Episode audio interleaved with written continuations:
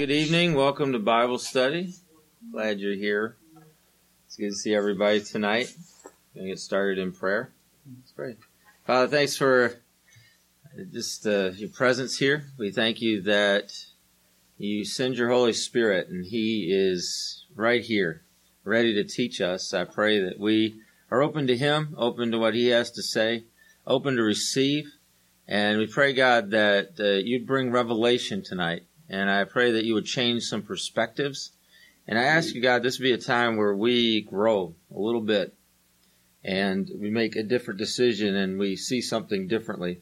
So tonight we just ask that you would have your way. We pray for the work of your Holy Spirit in our lives, in our minds, in our hearts. And we just ask you to be glorified.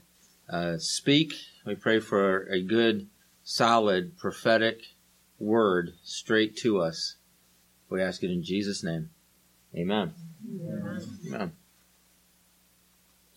If you have your Bibles, we're going to look at the book of Hebrews. If you need a Bible, I think we have some down here.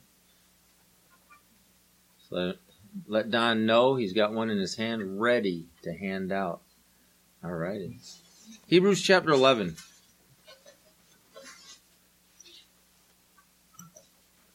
Hebrews chapter 11. And we're going to look at verses 13 through 16.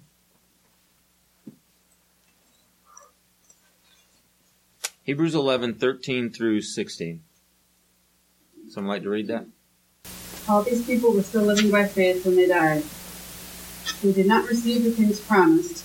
They only saw them and welcomed them from a distance, admitting that they were foreigners and strangers on earth. People who say such things show that they are looking for a country of their own if they had been thinking of the country they had left, they would have had opportunity to return. Instead, they were longing for a better country, a heavenly one. Therefore, God is not ashamed to be called their God, for he has prepared a city for them. All right, thanks for reading that. I want to talk to you about living by faith and the idea of, of really what that is. How is that actually accomplished in our life? I think that we may have an idea about that. And I think even the concept of faith is a little bit ambiguous for people. Because what faith looks like might be different for me than it is for you. Or I might have a different understanding of faith than you do. Uh, the way that I live out faith or the way that I realize faith in my life may be a little bit different than the way you do. And I, I think that in, in some ways, everything I just said is true. That the way we live out our faith may be a little bit different for each one of us. And uh, I, I think about sometimes people who are healers or miracle workers. And I don't know if you've ever read any books by people that are, are like that or that have that kind of an anointing on their life and the way that they approach faith, the way that they see faith. I think it's kind of interesting. And I, have over the years, as I've read things like that, even going back to guys that are dead now, or, or going back to guys that maybe were miracle workers in the early 1900s, or miracle workers in the 1920s, 1930s, miracle workers, prophets in the 1950s. Uh, these are a long time ago. And yet they, they, had, they all shared a similar idea about faith. And then you get to guys that uh, were more when I was a kid, and and I, I, would see them. They were healers and and they were miracle workers, and reading some of their stuff, seeing how they approach this this idea of faith, or even more, you know, later on in say the 80s or the 90s, and and looking at, at guys like Reinhard Bonnke that were great evangelists in Africa and different places around the world, miracle workers, and his approach to faith his approach to you know, evangelism or whatever it is. But reading about these guys or reading some of their own writings and understanding it. I remember uh, just it wasn't too long ago I read a book about John G. Lake. He was a healer that started the healing rooms. Uh, we have a healing room here in Syracuse, and and he just had a certain idea. He had a certain way that he saw faith. And so over the years I've read these kind of things. What I'm getting at is is that I would uh, think about it and I would try to somehow cultivate that in my own life. Like that's how I want to live. That's who I want to be. Because as we're called and as God uh, anoints us, I think that what separates us from who in the Bible? Uh, miracle workers, prophets, Elijah, Elisha. What separates us from the apostles? What separates us from uh, the the works that Jesus did? We should do even greater. The words that He gave to the church. What separates us from that? And and it to me it occurs to me that it comes down to a matter of faith is what separates us. Uh, in the Bible, I mean, you think about the days of Elijah and the days of Elisha, there were lots of people. There were lots of people that had the same opportunity to know God the same way that they did. There were people that witnessed, say, Elijah on Mount Carmel, and they, they saw the prophets of Baal face off against the, the one prophet of God on Mount Carmel. And, and they saw fire come down from heaven and devour a water soaked sacrifice. I mean, they witnessed it. They saw it. And so they had an opportunity in that moment to believe. They had an opportunity in that moment to really latch on to that kind of faith, that kind of miracle working power that they saw right in front of them. And yet we don't have really any indication that they really and truly latched onto that. Ahab was king at that time. He could have latched onto that but he didn't. And, and in the days of, of, say, go to the New Testament and think about the apostles and the days of the apostles and you see the miracle working power that was being done through them. I mean, there were other people that were believers. There were other Christians that were believers, but they, we weren't seeing the same things. At least it wasn't being recorded that we were seeing the same things. What separated them? And, and even now, I mean, what separates us from those that God is using in miracles? And even some of us that has been, we've been used in healing. We've been used in miracles before. What is separating us from that now? And so I really I consider that a matter of faith. Now, some of these people that I was just describing to you that God used in, in miracle signs, wonders, and they wrote books about it and all. I mean, their, their ideas about faith have been really, really put down by the church in some cases. That the mainstream church looked at these guys, they said, well, that's a hyper faith. What does that mean? It's, it's too, too much. It's too much. Yeah, I. That could be possible. Uh, well, have too much faith.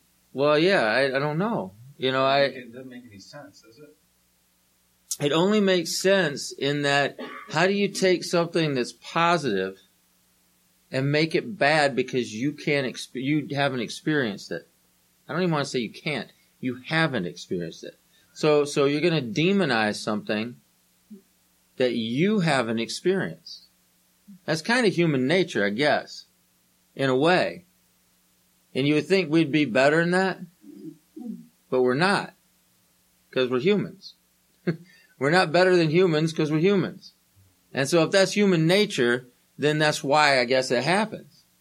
But we need to be careful not to dismiss things because we haven't experienced it yet.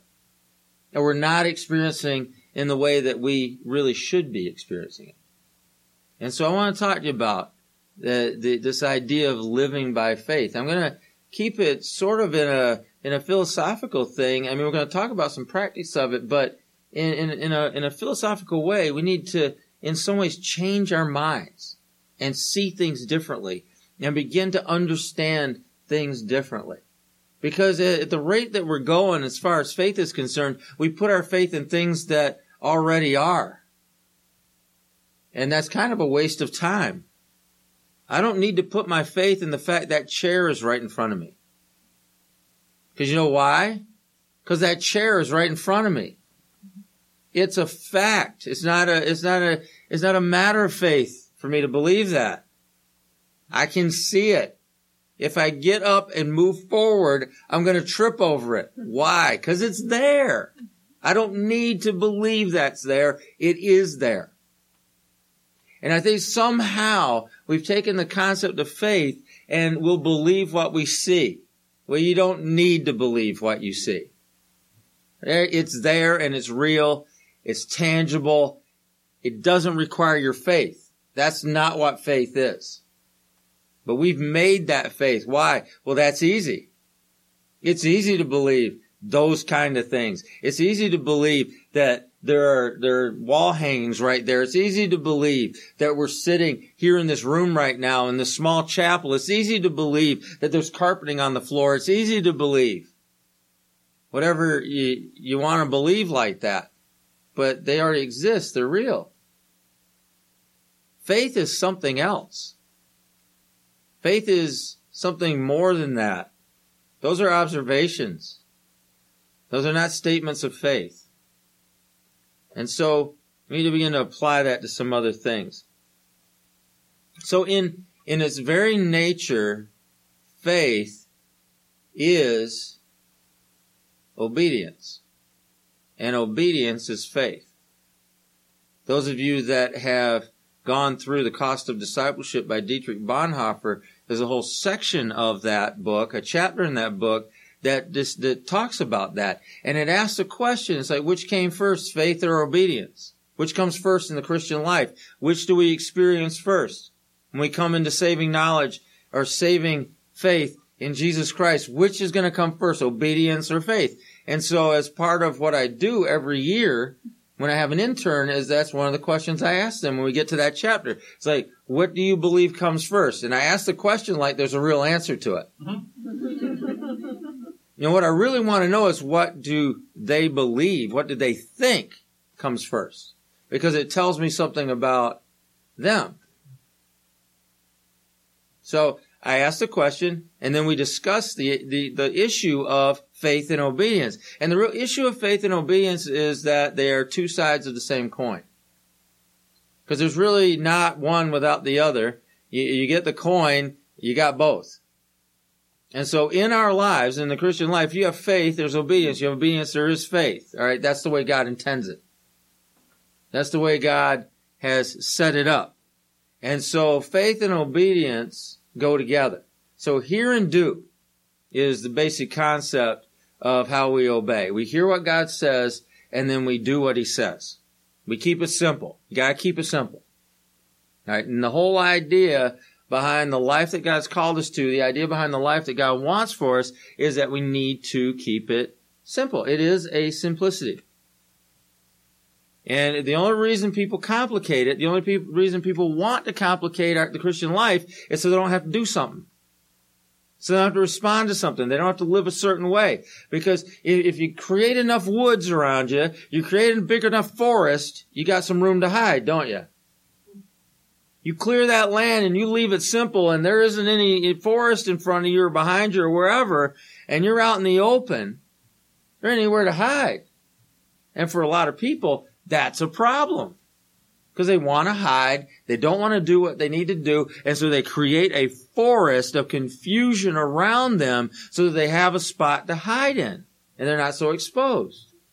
It's like, well, why didn't you do that? Well, you know, I don't really know what God is saying now. He said, uh, well, he already said it. Well, I don't know what he's saying now. Why do you need to know what he's saying now? What did he say? All right, that's me responding. All right, I'm playing two roles there. All right, so I got the one person who's creating the forest of confusion, and then I'm the person standing there saying, "Yeah, but you already got the word. I don't know what you're looking for now." Yeah, you understood what I was doing there. All right, I didn't use two different voices, so I might have been confusing. What I'm trying to get at, though, is that the simplicity that God calls us to reveals that. And so if you don't want to do something that God calls you to, just say you just don't want to do it. Don't create a forest of confusion. They're, they're, it's the same thing, except for it's just a lot easier to say you don't want to do it. It takes a lot less effort than to create some scenario where you, you got all this confusion all around you. I mean, it's creative and it's, it's, you know, whatever. And some people will be fooled by that but people who know better won't. Because what we're called to is really a simplicity. So hear and do. See, living by faith isn't just a matter of receiving. See, that's part of it. It's part of uh, living by faith is receiving. That, that God pours out into our life. He gives us grace. He, he does. He pours out grace. He pours out mercy. He pours out forgiveness. He pours out all those things and we need to receive those things. He pours out his power, his anointing. We receive those things. That's awesome. I mean, all of those things that we receive, but we've made it about that. And it is, that's part of it. And, but that's not the end result. In other words, why does God give us grace? Why does God pour out his mercy, his forgiveness, his cleansing? Why is he pouring out his anointing into our life? Why does he pour out revelation? Why does he give us vision? I mean, yeah, receive all that. That's good. That's good. But why did he just give you all that stuff? Why has he poured that out into your life? Well, there's probably, and I'm, I'm being a little bit facetious here, there's something to do. And so living by faith isn't a matter of just receiving. That may be the part of it, but living by faith is a matter of living by vision. In other words, you've received a vision so that you can go out and you can live it. You've received the anointing so you can go out and you can use the anointing in people's lives. You've received revelation so you can go out and share it. You've received whatever you've received grace, mercy, forgiveness, cleansing, all those things that we all receive freely of. Why? So we can go out and share it. There's a reason for it. We were never meant to be people that were stuck in the upper room. Think about Acts chapter 2. You got the 120 in the upper room. They, God poured out his spirit on them and they began to speak in tongues and fire appeared above their heads and all that was going on there. All right. What they do? Just stay in the room and keep it to themselves. There was a natural motion outward from there. It was natural.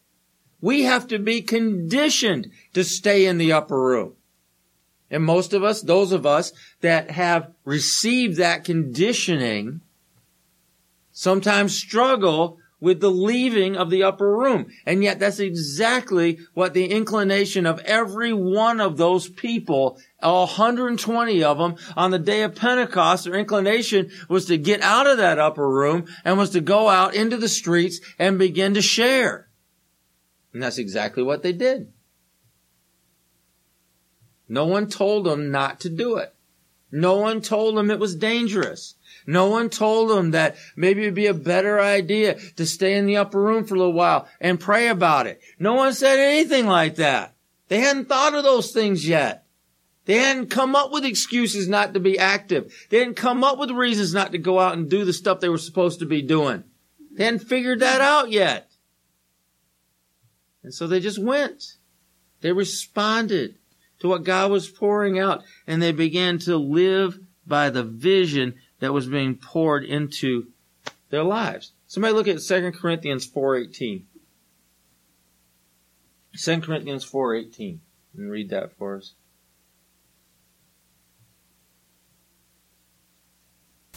So we fix our eyes not on what is seen, but on what is unseen. Since what is seen is temporary, but what is unseen is eternal. All right. So we fix our eyes on what is unseen. So, in other words, what I was talking about earlier, if your eyes are fixed, and, and you can talk about whatever you want to talk about your eyes, but if you're fixed on what is seen, where are you going to go from there? Nowhere. Because it's already there. In other words, I don't have to apply anything to that. I don't have to apply any vision or faith or anything to that chair or apply any faith or any vision or anything to, to anything in this room. You all see it. You all see this cart sitting here. You all see that projector right there. We don't need to apply our faith to that. We don't need to apply our vision to that. It's already seen. But God's called us to live with our eyes fixed on what other people can't see. Something that is something that, that most of the people that we're going to run into, most of the people that we're going to meet, most of the people that we know, the people that we work with, the people that we go to school with, the people that are around us all the time, for most of us, they can't see it. And yet, we're fixated on it. Or we should be. That we are the ones that that, that have that vision. We're the ones that can see beyond what people can't see. In other words, they can see all of this stuff. We don't need to fixate on that. We're fixated on something beyond that. And we can't expect people to understand it. How can somebody understand something they can't even perceive? And yet we're surprised, like, well, people think I'm weird. Well, yeah, they do. of course they do. Of course they do. I don't know how they wouldn't. That there comes that moment where those two worlds collide. Who's going to come out the weirdo? You, me. We're going to come out the weirdo on that one. Because when those two worlds collide, when they, or when they cross paths, however you want to describe that situation, when it happens, you're the one looking at something that nobody else can see. I'm the one looking at something that nobody else can see. And so people that we're talking to are the people that see that or the people that perceive that in our life. They are not going to understand it. It's not. That revelation hasn't been given to them yet. That understanding hasn't been given to them yet and may never be given to them. We don't know. But it's been given to me. It's been given to you. And so it's requiring our action. That's how we're to live. We're to live beyond the stuff that everybody else sees. And when we find ourselves just fitting in, when we find ourselves just, just kind of going along to get along, that's when we find ourselves looking at the same stuff everybody else is looking at. When we find ourselves in the same situation everybody else is in. Yeah, I see that chair. You see that chair? Good. Good. All right. We're all cool then. All right. Same page. Same page. All right. Good. Good job. Good job. We got agreement on that. We got agreement on this chair over here. There it is. I'm not going to ask you what color it is because there'd be disagreement about that. But it is a chair. All right. Good. Good. It's right there. Yeah. And unfortunately, the goal of our lives of who we are and who God's called us to be isn't always agreement. It's not always agreement. And I know blessed are the peacemakers. They're going to be called the children of God. I understand that. All right. But we need to learn how to make peace with people while still seeing something that maybe they don't see. And that is possible. It's possible to make peace with someone without just having to be like them. People that are different, people that are unlike can make peace one with another. It is possible. And so don't confuse those two things. Don't confuse that, that we have to be like somebody in order to be at peace with them because we don't. There's people that I don't agree with, that I don't see things the same as they do, but I can live at peace with them. And maybe we've lost that art. I don't know. But we need to relearn it if we've lost it. Because the fact of the matter is, is that we're going to live out our lives. If we're going to do this, if we're going to live by faith, we're going to live out our lives seeing things, hearing things, knowing things, believing things, looking at things, being fixated on things that other people can't see. That's the fact of the matter. And so we will, by definition, be unlike the people that are around us. And so if we don't know how to make peace in those situations, we probably need to learn how. If it's possible to make peace in those situations, we need to learn how to do it. Some of us, we're good at it. All right. Some of us can do that. It comes naturally. Some of us need to learn how to do it. We can find peace and still be different. Yeah. So our job as ambassadors, you know, I think people generally recognize that we reconcile people with God. Mm-hmm. But that's part of it, right? Mhm. Making peace with the reality of the kingdom in our life and how people receive that or live around it and your Right. Right. Because there's, there's a lot of times an attractiveness, we, as we live our lives, not like people, fixated on something different than they are, but a lot of times there's, something attractive about that. And people are drawn to it. And so we can offer them, uh, like, like Martha was saying, there's, there's an, an idea of being an ambassador. But what do ambassadors do?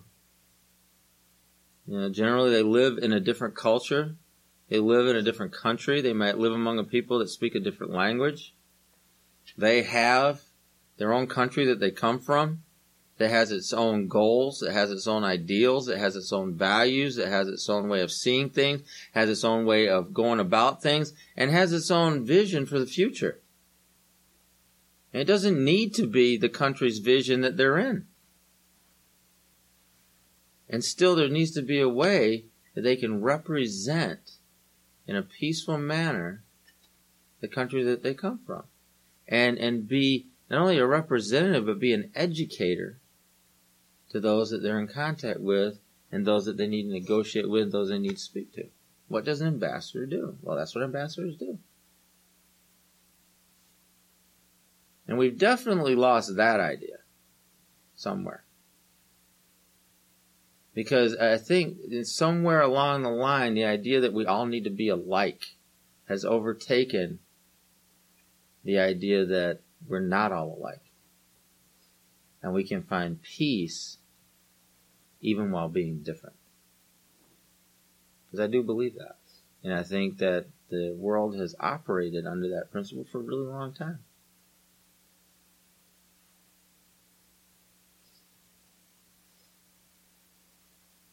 So living by vision involves a couple things. One is it's a call to leave. Call to leave what? Well, connections. You might have some connections to things around you, to fixations that are very solid and yet not productive for the kingdom.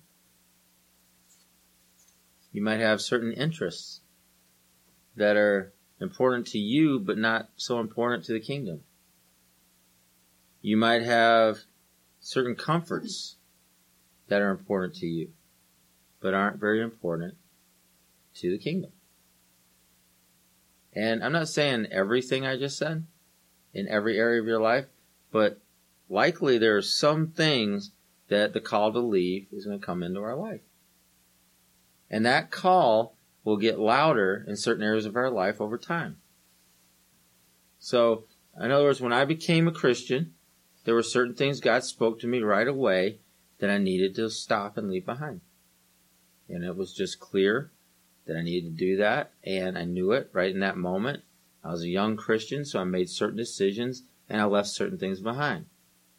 And then there were other things that would occur to me over the years that the Holy Spirit would highlight to me, that the Holy Spirit would reveal to me, that He would speak to me. It might it through be through the scriptures. It might have been through prayer time. It might have been a dream that I had. It might have been somebody that came into my life that spoke it to me. It could have been a lot of different ways that God did it, but there were certain things that God brought into my life and said, you need to break your connection with this. You need to break your, uh, your you need to leave it. And so I needed to leave it. And, and so it's not just a once and for all kind of thing when we become a Christian. It's, it's, yeah, there are those things that I think God does in our life a lot of times where we do make that kind of a decision and we just leave it behind. But then there are other things that come up and there are other connections and there are other interests and there are other comforts that come up over time that God says it's time to leave those behind. You just think about a kid as a kid grows up. You know, there's certain things that you do for a child as a child is growing up and and then as they grow up they begin to take over more of those activities like picking out clothing putting on clothing uh, fixing their food doing their laundry and over time they begin to take over those things so that they, when they are adults, are then able to do that. Right? And, and those of you that that didn't happen for, I'm sure your parents were doing you a favor by continuing to do certain things for you. But then when you ended up going off to college or going out and getting an apartment or getting your job and moving out or whatever it was and you don't know how to do anything, they weren't really doing you a big favor. So part of the maturing process, part of the growing up process, part of how we as human beings, you know, we're little, we can't do anything, so things are done for us, but that should change over time. And so in a spiritual sense, I think that happens too, where there's certain things that happen and we're, we're, we have certain comforts or we have certain things that we're holding on to, but over time, those things get challenged and it's time to leave them behind. It's time to go. So what could some of those things be? Could be relationships. Could be even relationships with family members. It could be friendships, old friendships that we had. Could be. It could be certain interests. What could be interests that we had? I couldn't even tell you. All right. It might be certain things that maybe you just can't do anymore. All right. I don't know. I used to watch horror movies when I was younger. I can't watch horror movies now. It's just bad for me. It stimulates certain things, certain fears in me that don't need to be stimulated anymore. And so I don't watch horror movies anymore. Maybe you do and you love horror movies. I can't tell you that. I don't even care. I, seriously, I just don't care. It doesn't matter to me. It doesn't affect me. Don't care. I just can't. And so if we're going to go plan something together, we're going to do it. It's not going to be a horror movie because I don't want to see it. I don't even want to hear it. I don't want to hear that music. I don't want, I don't want to hear it. I don't want to hear the screaming. I don't want to hear the music. I don't want to hear the gross noises when they happen because you know they're going to happen. I don't want to hear those. I don't want to see it. I don't want to experience it. Now, a long time ago, it'd been fine. And so that's the only effect that has on me. Whatever you're doing. Alright? And it's what we do together, then it affects me. But other than that, don't care. Don't care. Then you think about certain comforts, certain things that we hold on to, that maybe the day comes, time to let go of it. It's time to do something else. Every one of our missionaries have to let go of comforts in order to go do what God's calling them to do. What I mean by comforts, I mean friendships, I mean getting together, I mean hanging out, I mean uh, whatever. Even comforts of just living in the United States. The reality of what that is. Certain kind of foods, certain kind of drinks, reliable internet, people not censoring your internet, people not watching you, right? Those kind of things. People not threatening your life, people not blowing up your Easter service. Things like that. All right. Comforts. And we have to give those up.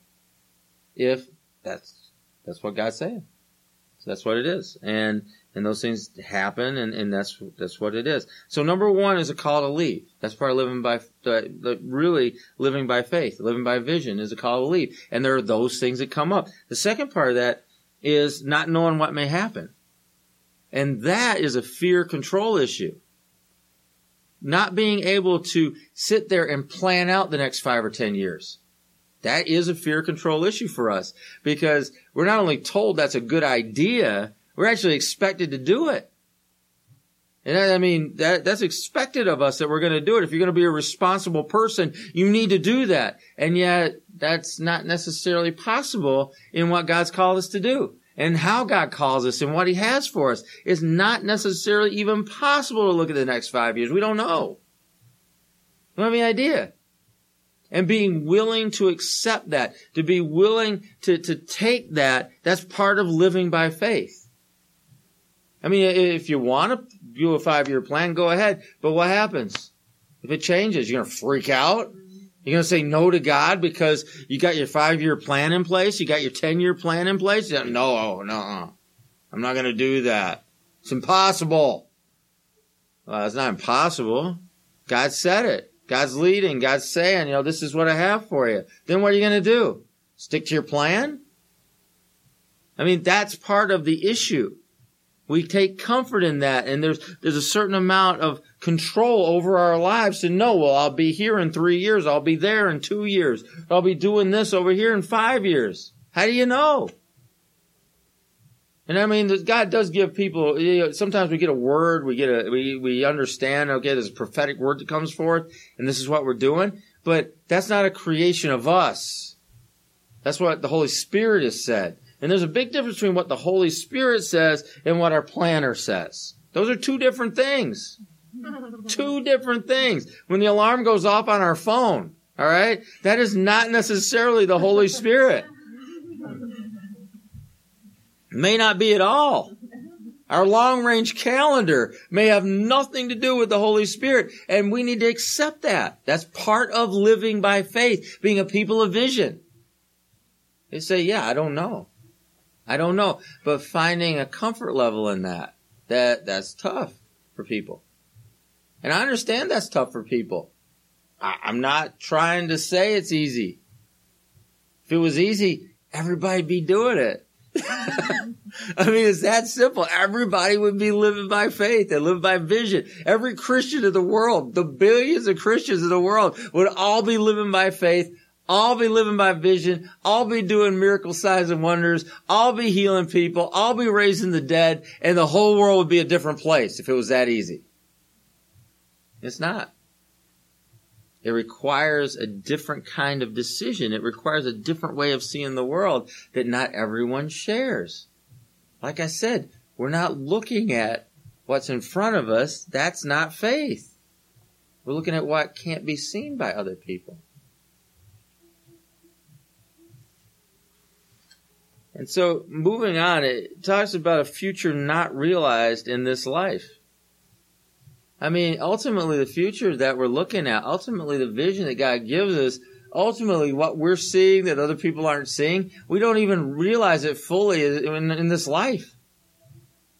And so our vision and our faith become a bridge to a whole nother life that goes beyond what we're doing here, that goes beyond even our physical bodies that we see. And so we're getting bridged to a, to a future that is eternal. And so by definition, our vision, by definition, our faith needs to be a bridge. It needs to be that conduit moving out of where we're at right now. It needs to be something that goes beyond what we can see and touch and feel and we can plan for and all of that because ultimately that's what it is. It's eternal. And so it's a future that we need to understand is not going to be fully realized here. Now, what does that say about being impatient about with, with vision that God gives? What does that tell you? Well, God showed me this and it hasn't come to pass yet. Yeah, right. What does that tell you? Keep going. Keep going. Mm-hmm. Because ultimately, ultimately, I'm going to tell you this right now. If you've got any vision, most likely, not all of it is going to be realized while you're still alive. It's just not. And so you got to come to that place in your life where you recognize that. And so if it's not happening when you thought it was going to happen, don't get bitter. Don't get bitter. There's going to be a, a million more years somewhere that it needs to be incorporated into this vision. It needs to be incorporated into the way you're seeing things. There's a million years or two million years, or just make up a number. On the other side of this, that we, that, that all that vision, everything that we have, you know, part of it is going to be realized there. But we don't even know what part. We don't know what it is that's going to be realized there. We don't even know how that's going to happen.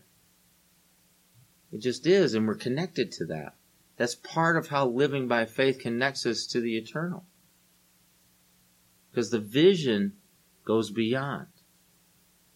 You know, we, we don't, we don't throw down uh, a thing that says, all right, well, This has got to happen in the next two years. Well, what if it doesn't? What if it doesn't happen in the next 20 years? For some of us, what if it doesn't happen in the next 50 years?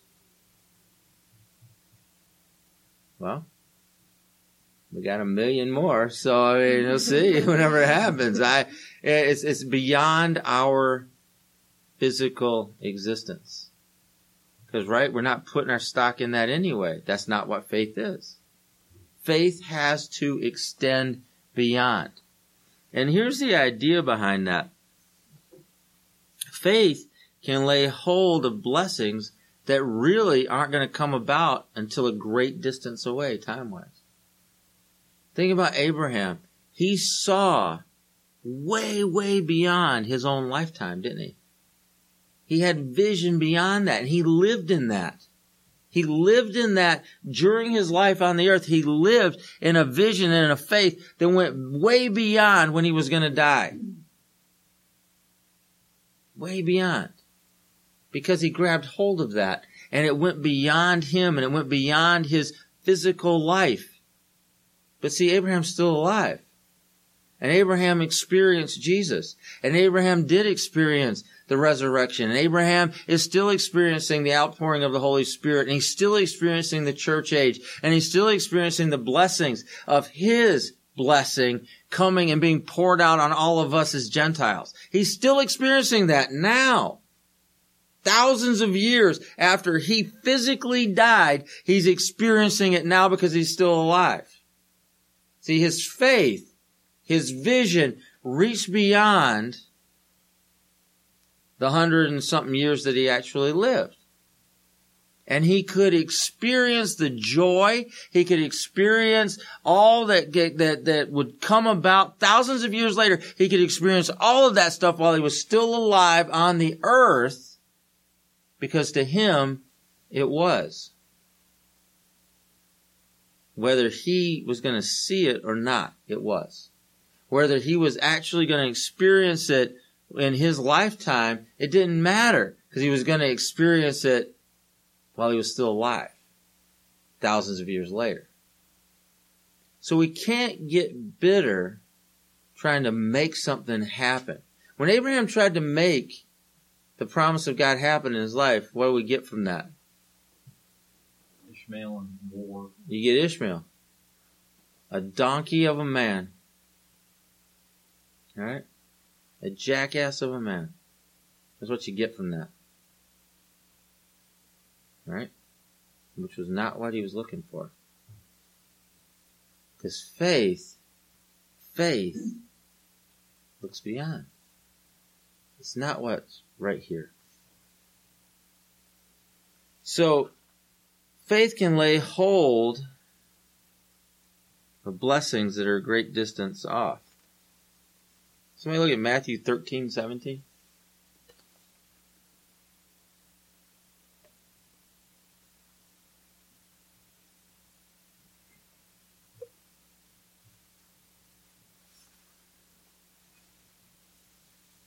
For truly I tell you, many prophets and righteous people long to see what you did, but did not see, and to hear what you heard, but did not hear.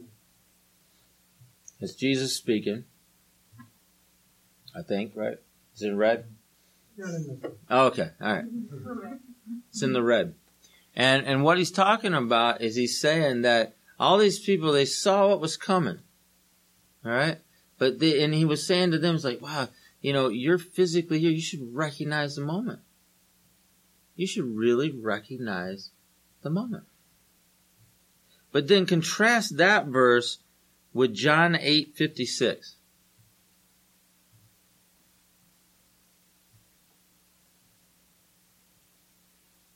John 8:56. Contrast the verse he just read with this verse. Your father Abraham rejoiced that he would see my day. He saw it and was glad. Talking about and who's that talking? Jesus about who? Okay, so what was the difference between the group that was spoken of in Matthew chapter 13 and when Jesus speaks of Abraham here in John chapter 8? What's the contrast?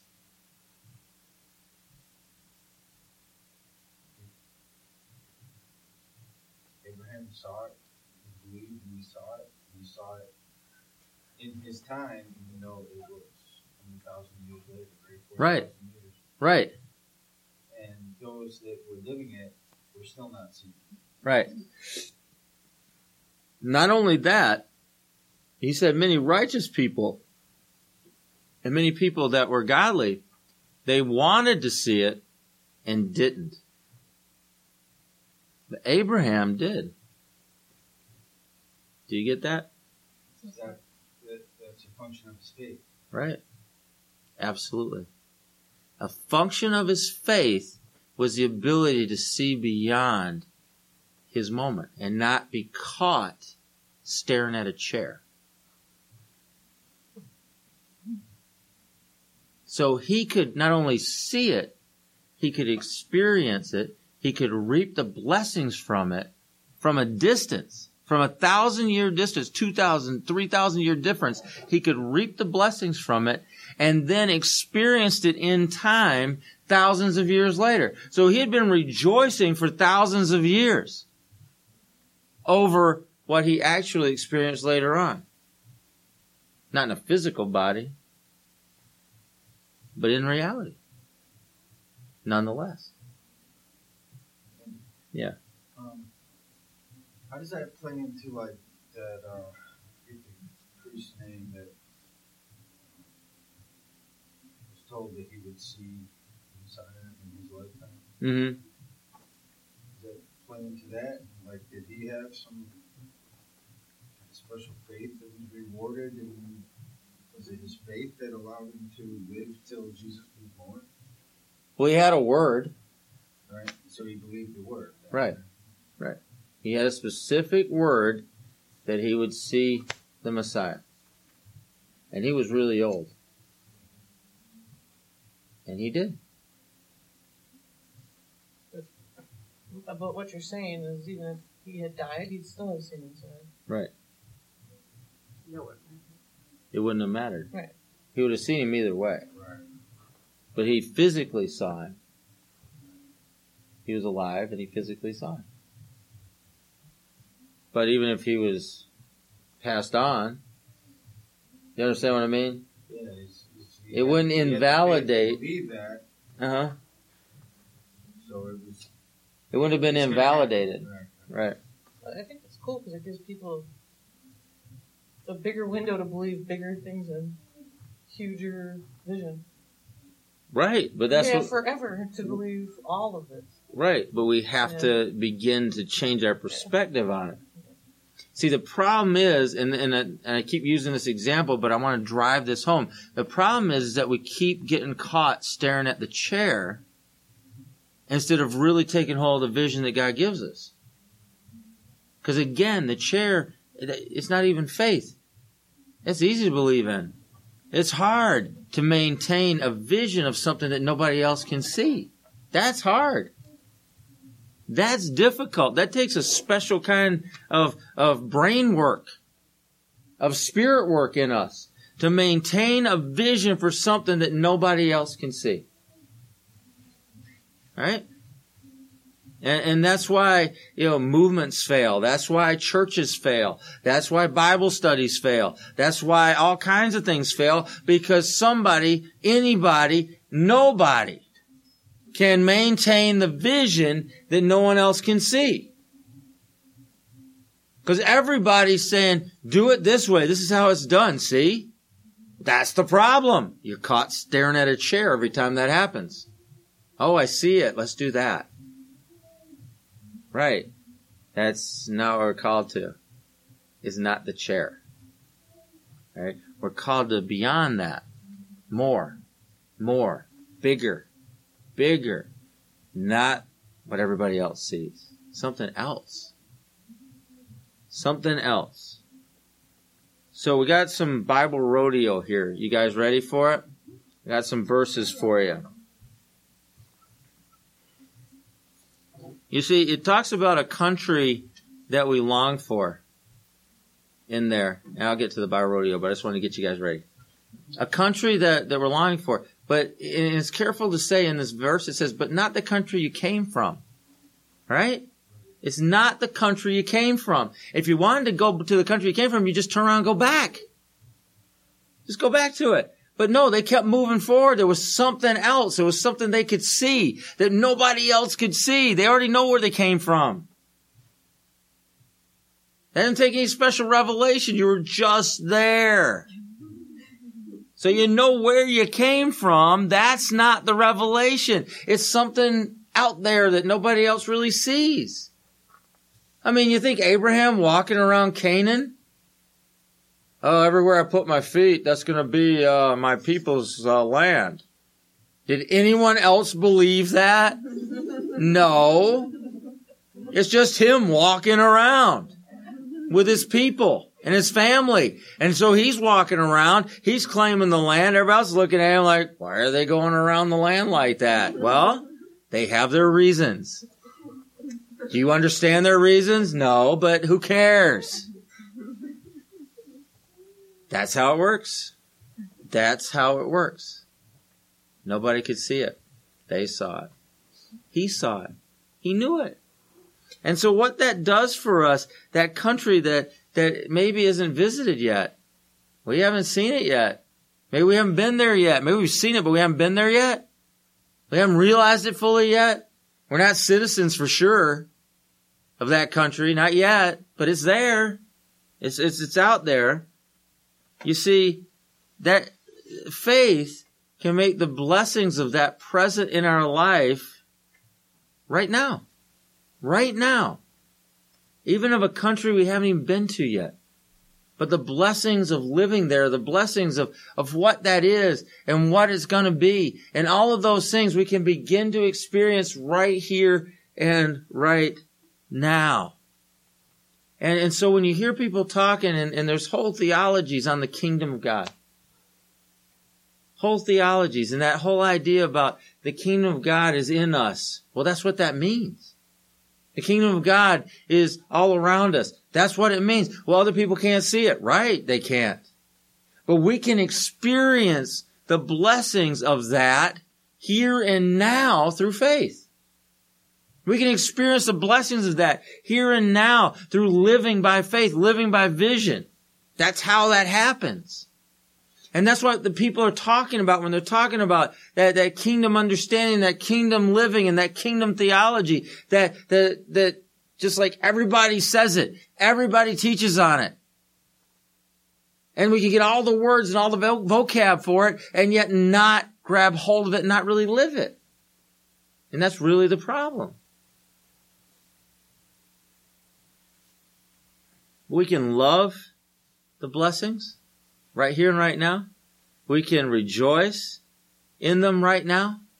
We can experience them right now. We can live them right now. Right now. Even though it's still out there somewhere. Just like Abraham rejoiced in Jesus.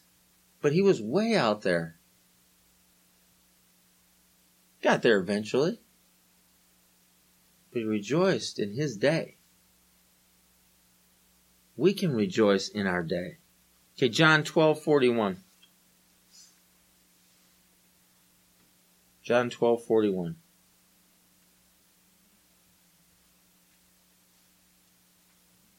Isaiah said this because he saw Jesus' glory and spoke about him. All right. That, did you know that when, when Isaiah was in the temple and, and the Bible tells us that he had this vision and he saw the Lord in his high, he was high and lifted up and his train filled the temple. And he said, and he said to the Lord, he's like, you know, depart from me, I'm a man of unclean lips among the people of unclean lips. And he took the coal and he touched his lips. You know that story? And then he said, you know, who shall I send? Who will go for me? Here, my Lord, send me. Okay, that whole vision that he had, do you know that was Jesus? That was Jesus. How do we know that? Because John 12, 41 tells us that. Because Isaiah saw his glory. Well, Jesus, Jesus wasn't even around yet, but he was around. Right? Isaiah, Isaiah, that, that moment changed his life. And he began to experience him right then, even though Jesus wouldn't really be around for a lot of years, thousand years, or however long it was going to be between Isaiah and Jesus. And so he could live that right then. He could love that right then. He could rejoice in that right then, and he did. He did. He took hold of it. See, the, the end of that verse talks about a city that's been prepared, but not inhabited. He's not physically yet. But we can live there. We can live there. We have a city that's been prepared that we can live there. Okay, a few more verses. Hebrews 13, 14. I'm going to run over just a few minutes. Be patient with me. Hebrews 13, 14, Philippians 1.23, and Philippians 3.20. Hebrews 13:14, Philippians 1.23, and Philippians 3.20.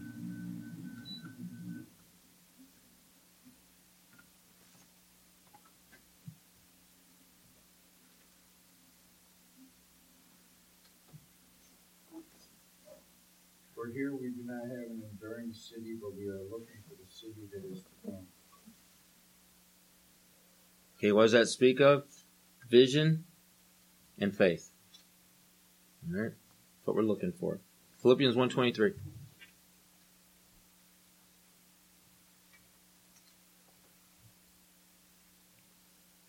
I am torn between the two. I desire to depart and be with Christ, which is better by far. That's Paul, and he's just speaking the truth. You see, living by vision, living by faith, it joins us to eternity. To the point that Paul, eh, he was still alive, obviously, he's writing a letter. But he's saying, I'm torn. Why? How could he be torn? Well, because he lived in that, that continuum of here and there. And he knew there too. He's seen it. He'd rejoiced in it. He'd loved it already. He was living there now, but he was still living here. You see the, you see the tearing there, in a sense? There's, there's a, a perfect joining, but then when you gotta describe that to somebody who doesn't understand what you're talking about, it becomes a, well, you know, I'd rather be there, but I'm here kind of thing. What are you talking about? That's what he was describing. That's what he means. That's where we need to head to. Okay, Philippians 3.20. For our citizenship is in heaven, and we eagerly await a Savior from there, the Lord Jesus Christ. Alright. So, we've got this idea that that's there, right? But that's also here. Do you understand that, that the whole Christian life, the whole theology of our lives is set up that way? Where's Jesus right now? And where else is he? He's in your heart, he's in heaven, and he's where else? Everywhere. He's, he's omnipresent. Alright. Do you understand that's our theology? So let's just keep it simple. He's in your heart and he's in heaven. How? Well, because not only can he, but the reality of it is, is that that's where we need to be too. That's the reality of it. And that's the idea behind what I'm talking about. That's the idea behind living by faith and living by vision is that, yeah, it's true. We're experiencing that. We're living that. We're loving that. We're rejoicing in that and we're seeing it right here and right now.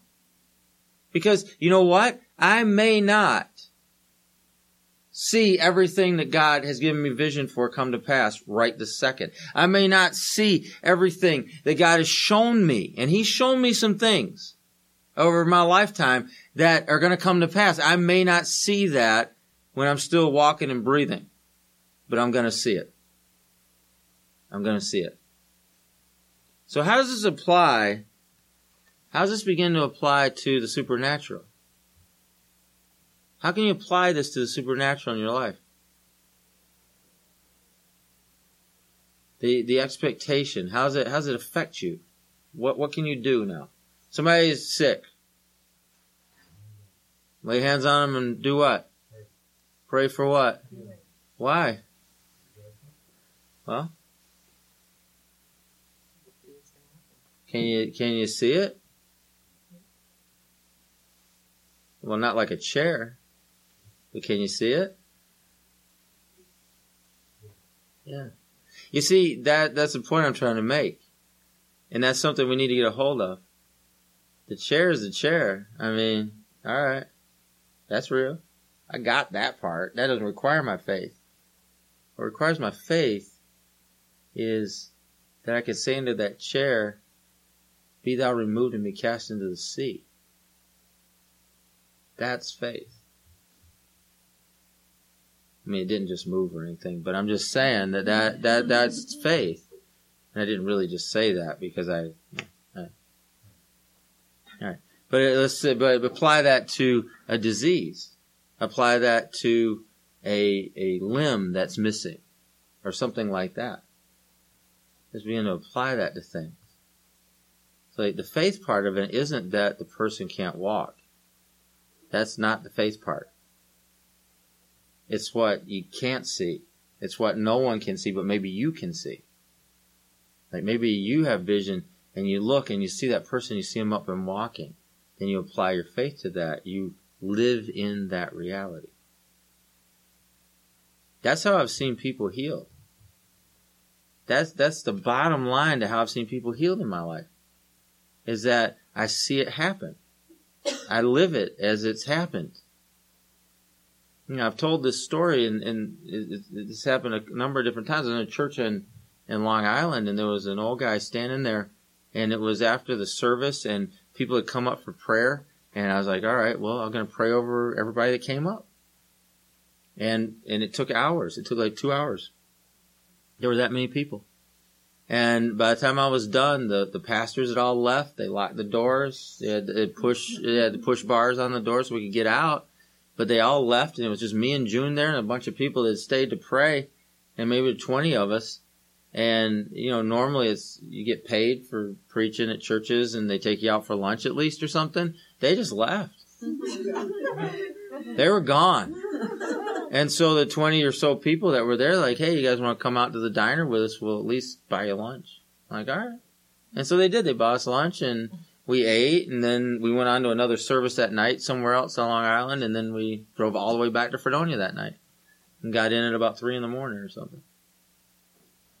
But during that time at the altar there, and there was no one there to witness it really, except for all these people that just stayed to pray. There was an old guy standing there, and and he, uh, and I just I looked at him and I could see he had cancer in his stomach. And as I as I, I saw in, in what I was seeing, I saw the cancer just leaving him, and for his stomach just being restored. I could just see it. And so I just took, I just reached back and just punched the old guy right in the gut. And I mean, I punched him. It wasn't just a tap. It wasn't like, way to go, champ. You know, it wasn't like that. I mean, I really just, I punched him in the gut. I felt like I was supposed to. But as I did that, I could see it. It was like just plain as day. The cancer just left him. Now, could I prove that right then? Did I have a machine that said, oh, it's gone? I don't know. Did he know that for sure? No. But see, that's what faith is, isn't it? It wasn't like I was looking at him like, oh, well, it's just definitely gone now. You know, I didn't know. But the faith was, and the vision was, I saw it leaving, and that was it. And so I really just never thought about it again. Right after that moment. I didn't think about it again. He wasn't mad. He was shocked, but he wasn't mad. And he was actually one of the people that took us out to lunch. Right? And it, well, I, I, I, just moved on from there. It, didn't, wasn't anything I thought of again. And then, uh, I don't know how long later, I got a letter from the guy at the district office where I was working. And he wrote me a letter. It was a really nice letter, kind of a, a long letter, but it detailed him going to the doctor and being cleared and being cancer free in detail about how it happened and what happened and said he was willing to supply me with any kind of medical records that I may want, which I could care less about. I don't need, I don't want to see him. Don't care. Don't care. And, and what was interesting about that is at the same time that that letter came to the district office, a letter of complaint, also came to the district office from the pastor of that church where that healing took place. Which was a miracle. They came at the same time. and and the district leadership had enough sense to read both of those and not even talk to me about it. Not even didn't anything to say about it. It's like, all right. And those types of things have happened. Those, those types of things where I, I can't explain it any other way. There was another time, and I know I'm holding you guys, sorry. But there's another time where I, I was praying over people again in front of a church, and as I was praying over him, I could see a, a dart sticking out of his back. Like a, it looked like a dart. Like a, like he had a dart sticking out of his back. And so I reached behind him and I just yanked it out. Now to everybody else that was there, no one else saw the dart. Just me. Cause that was what I saw. And so I'm sure if somebody was watching, which I don't know if they were or not, they would have seen me do that and they probably would have wondered, what do you think they would have wondered? Hmm, What are you doing? what's that guy doing? I don't know. He just take his wallet. Look at that guy. And so I pulled that dart out of his back and then I slapped his back to, you know, like, just do it, whatever. And, and so that, that was, this was an immediate thing. So I kept praying over people and stuff. So after the service, he came up to me and he said, he's like, um, what did you do? He asked me what I did.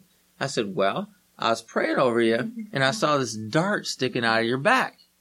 And I could only imagine it was like one of the fiery darts of the enemy that the Bible talks about, you know, sticking out of your back. So I pulled it out and then I, I slapped it for, you know, good measure. I don't know.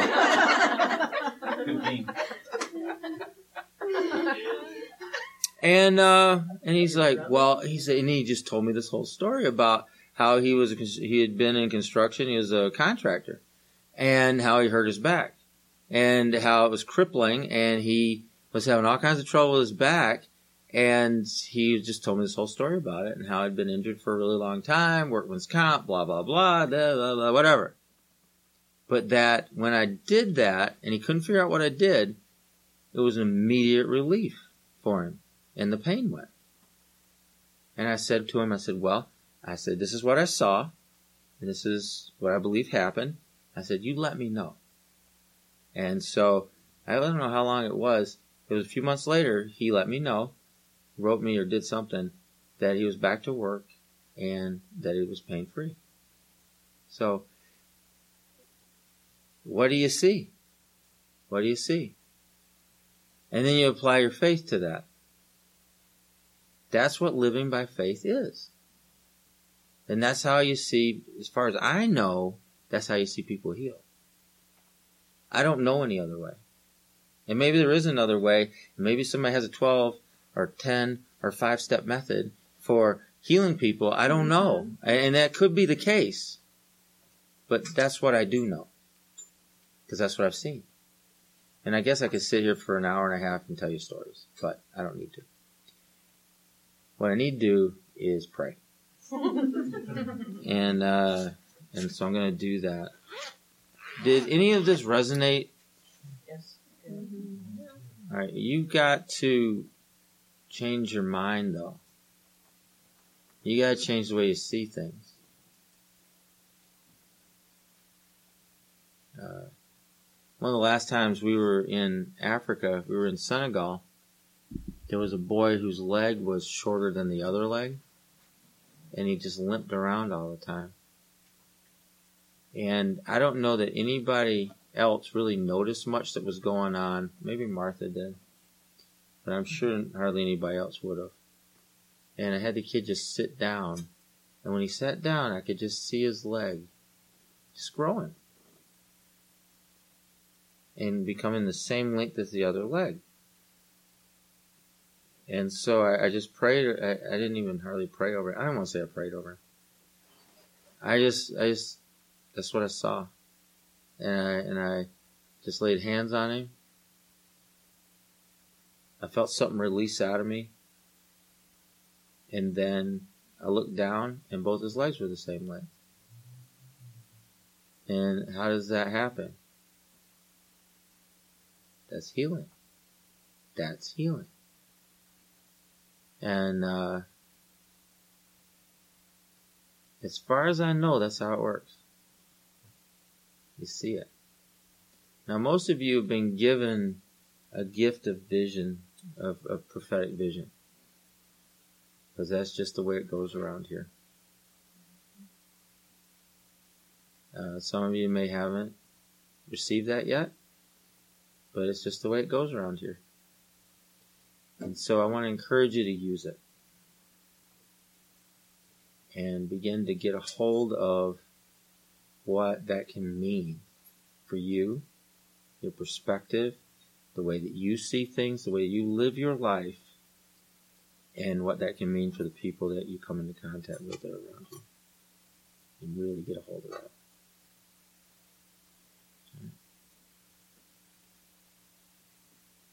All right, let's pray. Father, thanks for uh, something bigger that is beyond us, beyond our control, beyond what we can make up even. So much bigger. And I thank you for life that you give us that extends beyond a hundred years or 120 years or 80 years or 50 years or 70 years, however long we're gonna inhabit this physical body. The life that you give us is way beyond that and is seamless with where we are right now. It's eternal.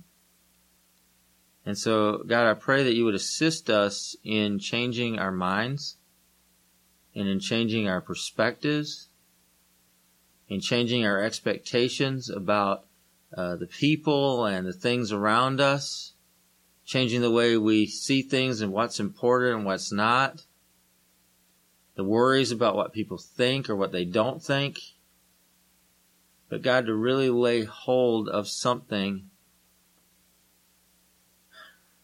that is beyond us, that is supernatural, that's more powerful than anything we could ever be on our own.